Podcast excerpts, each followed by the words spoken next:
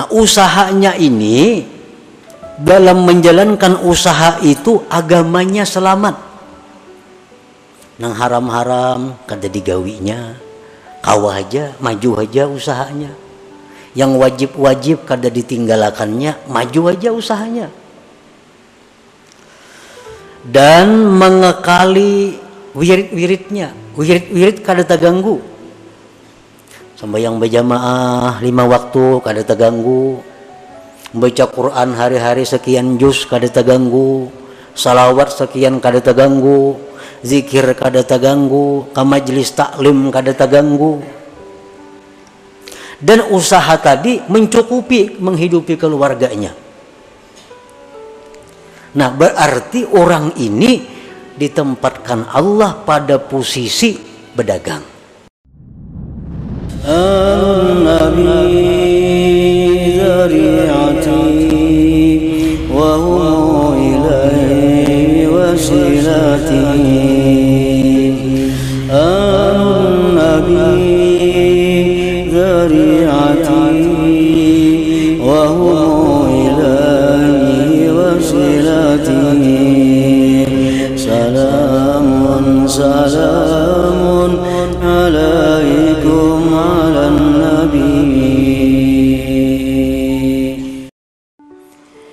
الله الرحمن الرحيم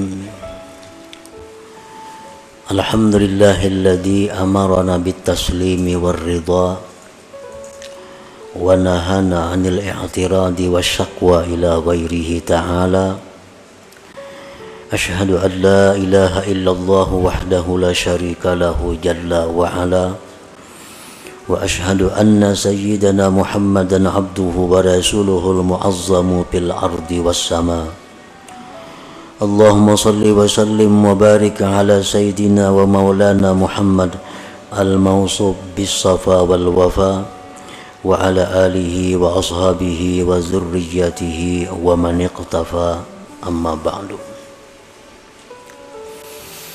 yang kita hormati dan kita cintai para habaib dan para alim ulama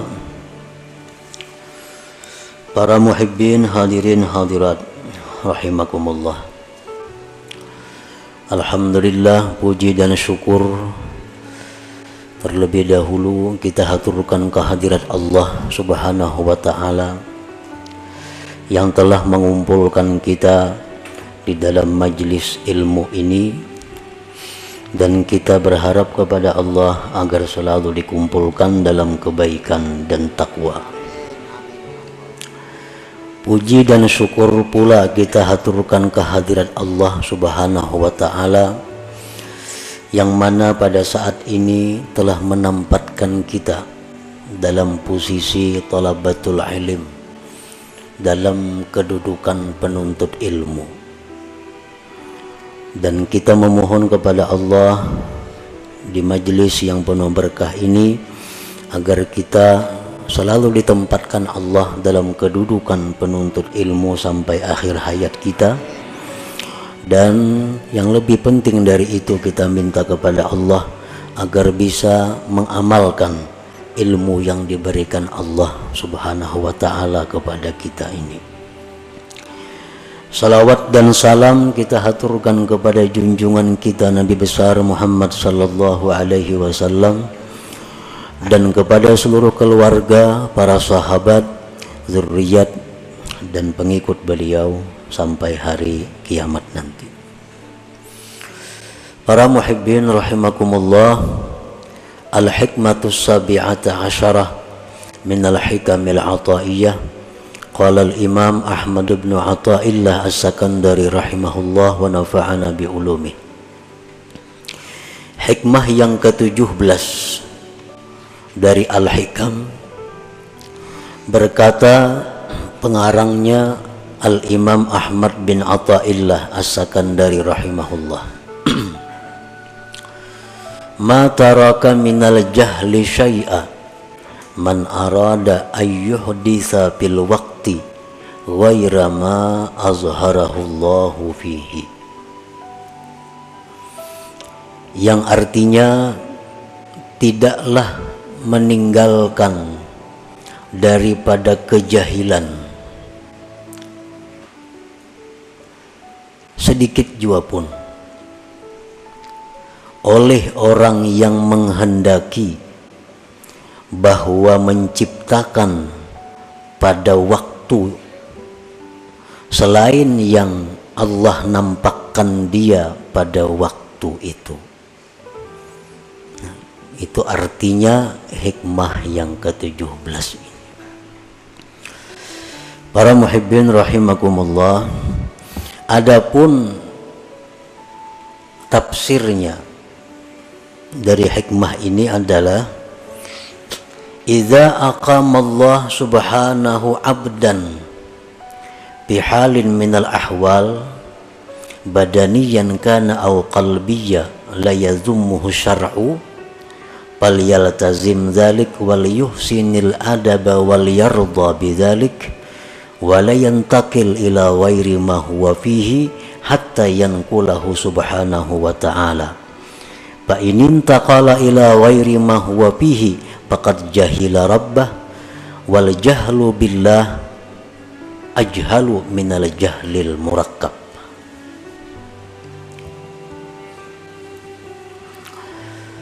apabila Allah subhanahu wa ta'ala menempatkan seorang hambanya pada satu keadaan daripada keadaan-keadaan. Baik keadaan itu bersifat badan atau bersifat hati.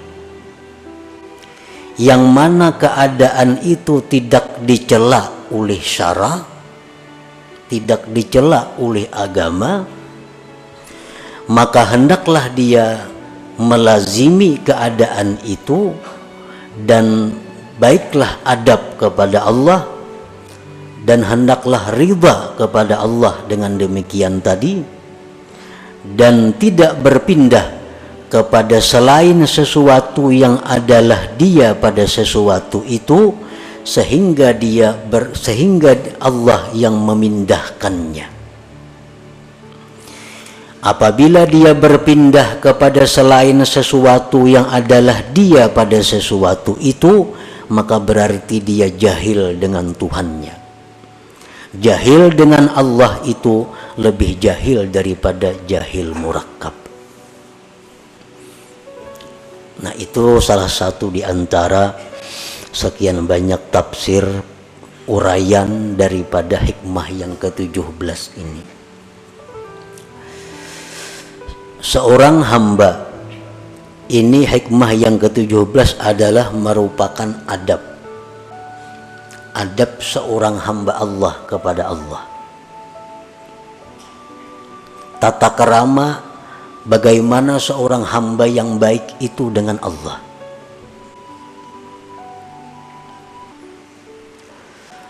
Apabila Allah menempatkan kita di dalam satu keadaan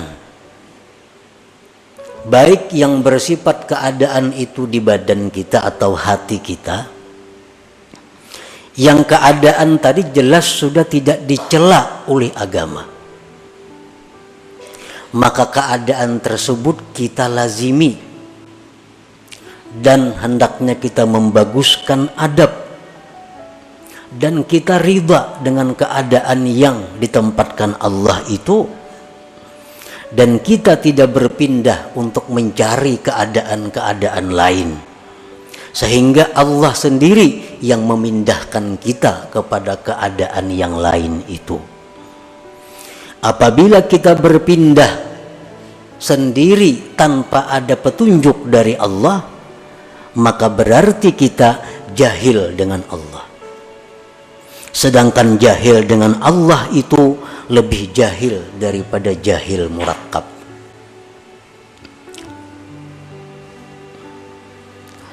Jahil itu ada yang disebut jahil basit.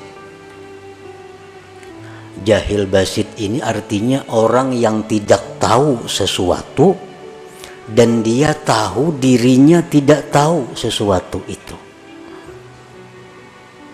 Contohnya, ujar orang ikan tahulah nangaran sepeda motor nito tahulah ikam nangaran sepeda motor. Ujarnya kada tahu. Ujarnya kada tahu ini ngarannya jahil basir. Orang yang kada tahu dan dia tahu bahwa dia kada tahu. Tahulah sepeda motor kada tahu habis sudah kisahnya. Ini jahil yang paling inting. Dan kadang-kadang jahil seperti ini dalam beberapa hal terpuji jahil yang kedua adalah jahil murakkab. Orang ini tidak tahu dan dia tidak tahu dirinya tidak tahu. Ini berat jahilnya. Kada tahu lawan sesuatu dan inya kada tahu bahwa dirinya itu kada tahu. Ujar orang ikam tahulah sepeda motor. Tahu ay mananya tuh menunjuk ke kambing. Nah, menunjuk ke kambing. Berarti orang ini jahilnya dubul. Lawan kambing kada tahu lawan sepeda motor kada tahu lawan dirinya jahil kada tahu. Nah ini ngarannya jahil murakab. Yang lebih jahil dari jahil murakab ini ada lagi. Orang yang jahil dengan Allah. Orang yang tidak tahu bahwa Allah yang menciptakan dia. Orang yang tidak tahu bahwa Allah yang mengatur seluruh yang ada ini. Orang yang tidak tahu bahwa Allah yang menghendaki segala yang telah terjadi dan akan terjadi. Dia tidak tahu bahwa Allah yang memberi rezeki kepada dia. Dia tidak tahu bahwa Allah yang menghidupkan dia. Dia tidak tahu bahwa Allah yang mematikan dia. Nah, jahil terhadap Allah ini lebih jahil daripada jahil murakab tadi.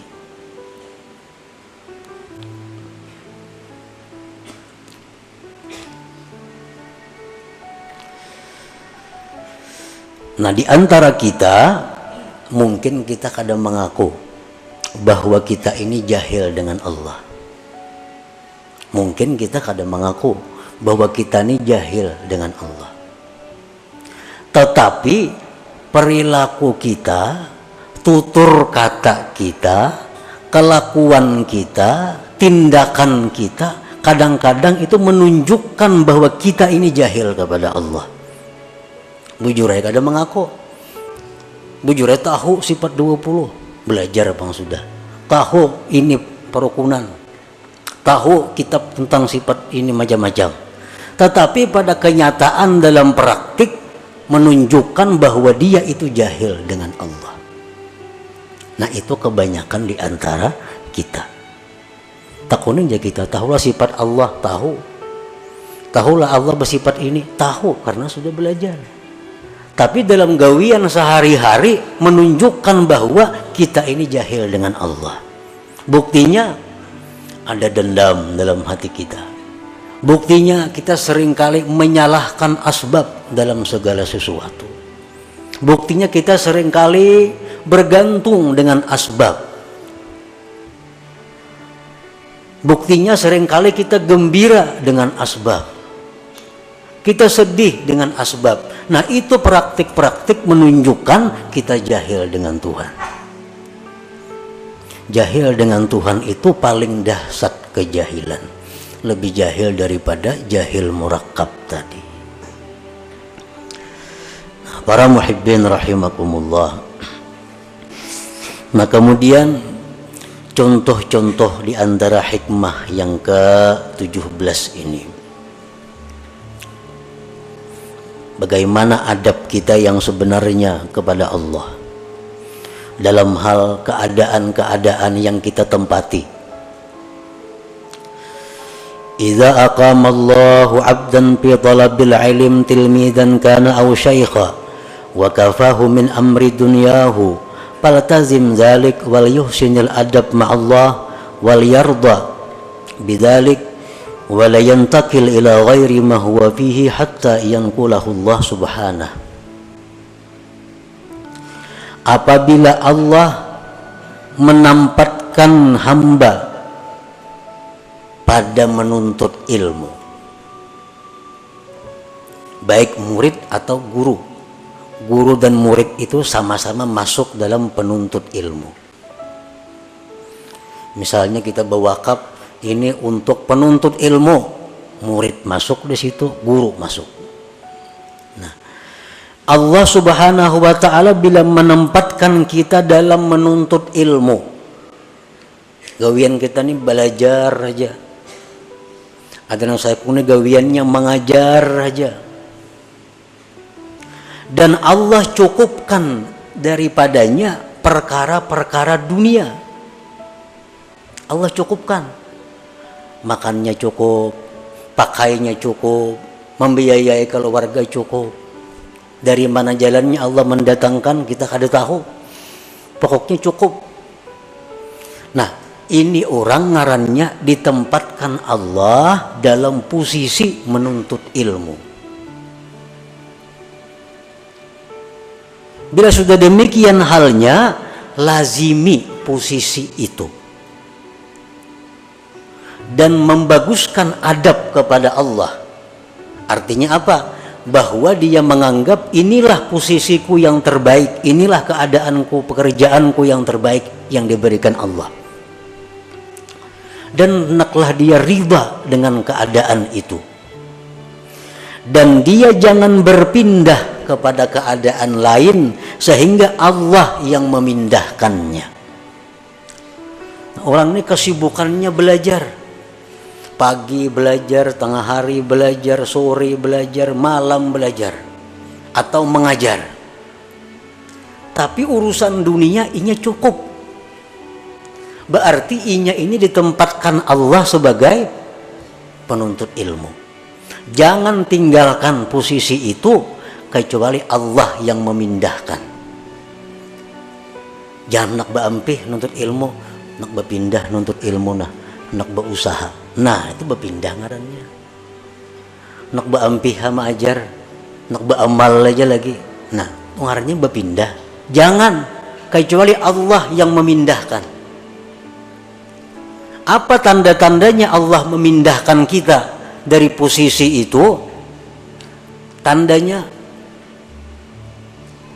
Dulu orang belajar lawan kita. Nah, sekarang orang kada ada lagi yang belajar lawan kita ampihan. Asalnya pesantren ini hibak. Wah ini tinggal berdua bertiga lagi. Nah itu adalah berarti Allah menyuruh kita pindah daripada posisi itu. Ke posisi mana kita pindah? apabila Allah mencukupkan urusan dunia kepada kita berarti kita mesti pindah ke posisi hanya menghadap Allah menghabiskan waktu berzikir beribadah kepada Allah kada perlu lagi mengajar karena ini sudah isyarat dari Allah pindah artinya selama kita mengajar dan banyak haja orang nang mau belajar lawan inya duniawi dicukupi Allah berarti orang ini masih ditempatkan Allah di posisi itu. Jangan hendak berampi-ampi majar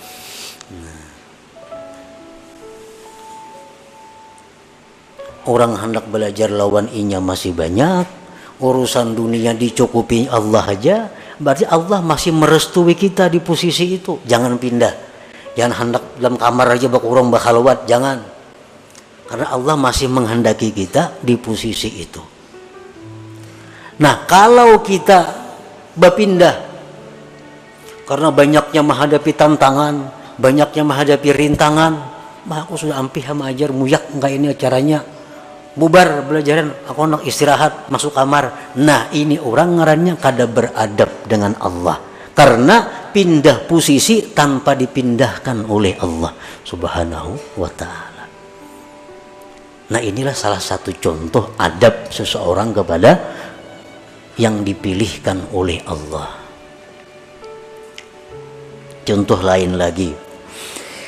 Idza aqama Allahu 'abdan fi tijaratin aw sun'atin ma'as salamah fi dinihi wal muhafazah ala awradihi wal kifayah ala mu'nati man talzamuhu mu'natuhu falyaltazim zalik wal yuhsinil adab ma'allah wal yarda bidzalik wala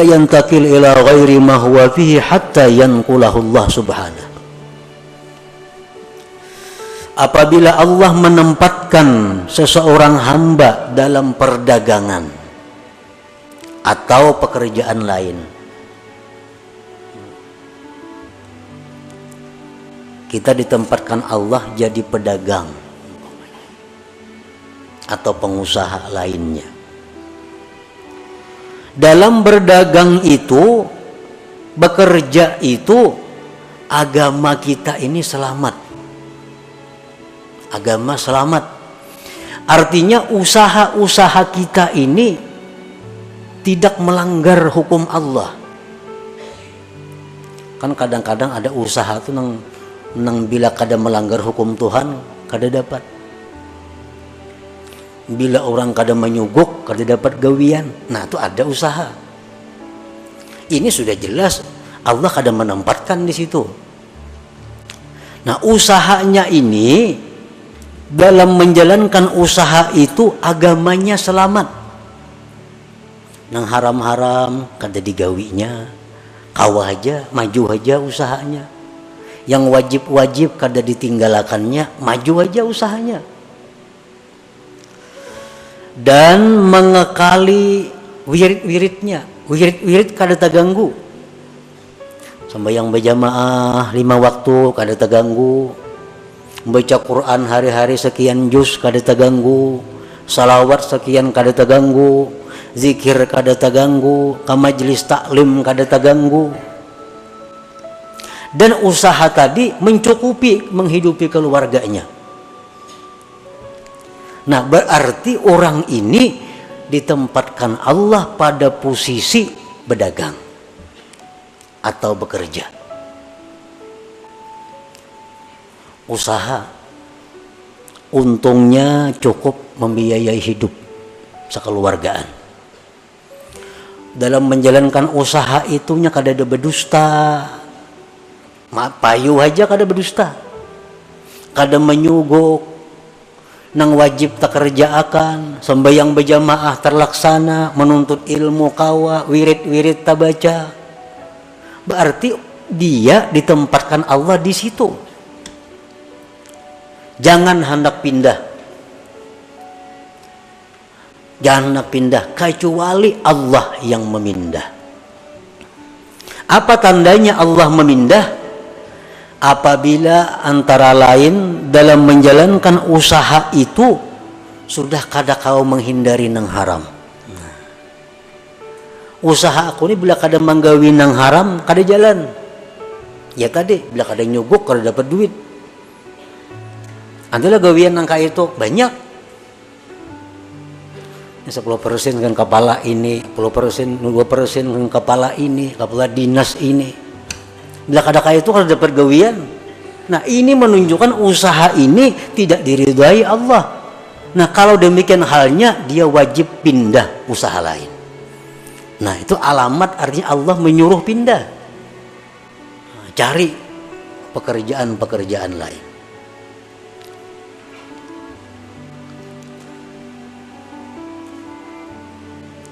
Nah, apabila seseorang itu usahanya bagus, agamanya selamat, wirid-wiridnya terlaksana, untungnya cukup menghidupi keluarga, dia tetaplah pada posisi itu. Jangan pindah kepada posisi lain kecuali Allah yang memindahkannya. Tandanya Allah memindahkan sudah kesulitan dalam menjalankan usaha untuk menghindari yang haram atau melaksanakan kewajiban. Nah, berusaha ini mengaji kada tak kaji lagi, wirid banyak kada terbacai lagi. Hendak kadaka itu kada dapat duit. Nah berarti usaha ini sudah disuruh Tuhan tinggalkan. Cari usaha lain. Cari usaha lain. Nah itu adabnya kepada Allah bagi orang-orang yang ditempatkan Allah dalam posisi usaha وإذا أقام الله عبدا في حكومة مع السلامة في دينه والمحافظة على أوراده والكفاية على مؤنة من تلزمه مؤنته فليلتزم ذلك wal yuhsinil adab Allah wal yarda bidzalik wala yantakil ila ghaira ma huwa fihi hatta yanqulahu Allah subhanahu apabila Allah subhanahu wa ta'ala menempatkan seseorang ini dalam pemerintahan inya ini ditetapkan Allah dalam pemerintahan. Jadi pegawai.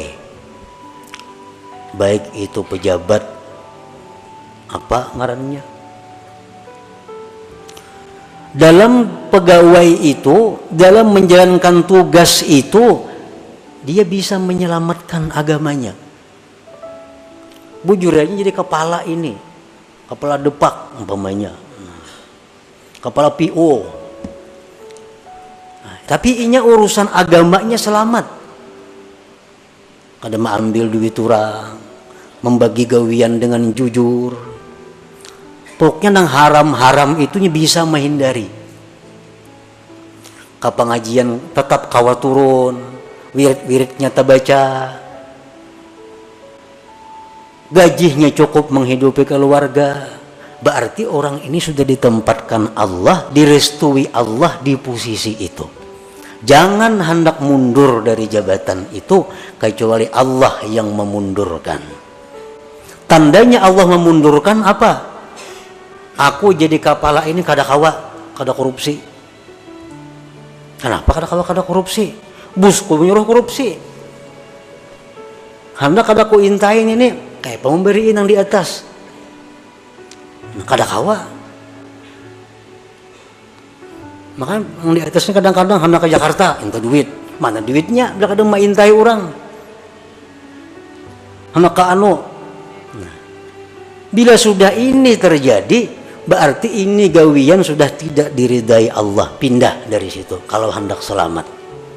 Hendak sakit kerusakan ada apa-apa juga bang. Ini hendak kisah hendak selamat nih. Nah, pindah dari posisi itu. Cari jabatan-jabatan yang aman banyak kayak jabatan nang aman. Nang kada berurusan lawan hal-hal itu. Paman sekolah aman jabatan. Nah bisukan buka kunci sekolahan sepue istirahat. Pindah cari posisi nang aman. Nah itulah yang dimaksud oleh hikmah yang ke 17 ini Nah sekarang kita kita ukur gawian kita, pekerjaan kita yang ada nih. Apakah direstui Allah atau kada? Apakah disuruh Allah pindah atau kada dari pekerjaan sekarang? Ukurannya apakah agama kita selamat dalam pekerjaan ini? Apakah kita bisa menjaga wirid-wirid kita? Bila bisa, berarti pekerjaan ini diridai Allah dan Allah menempatkan kita pada posisi itu. Jangan berpindah-pindah dari situ kecuali kena Allah yang memindahkan kita.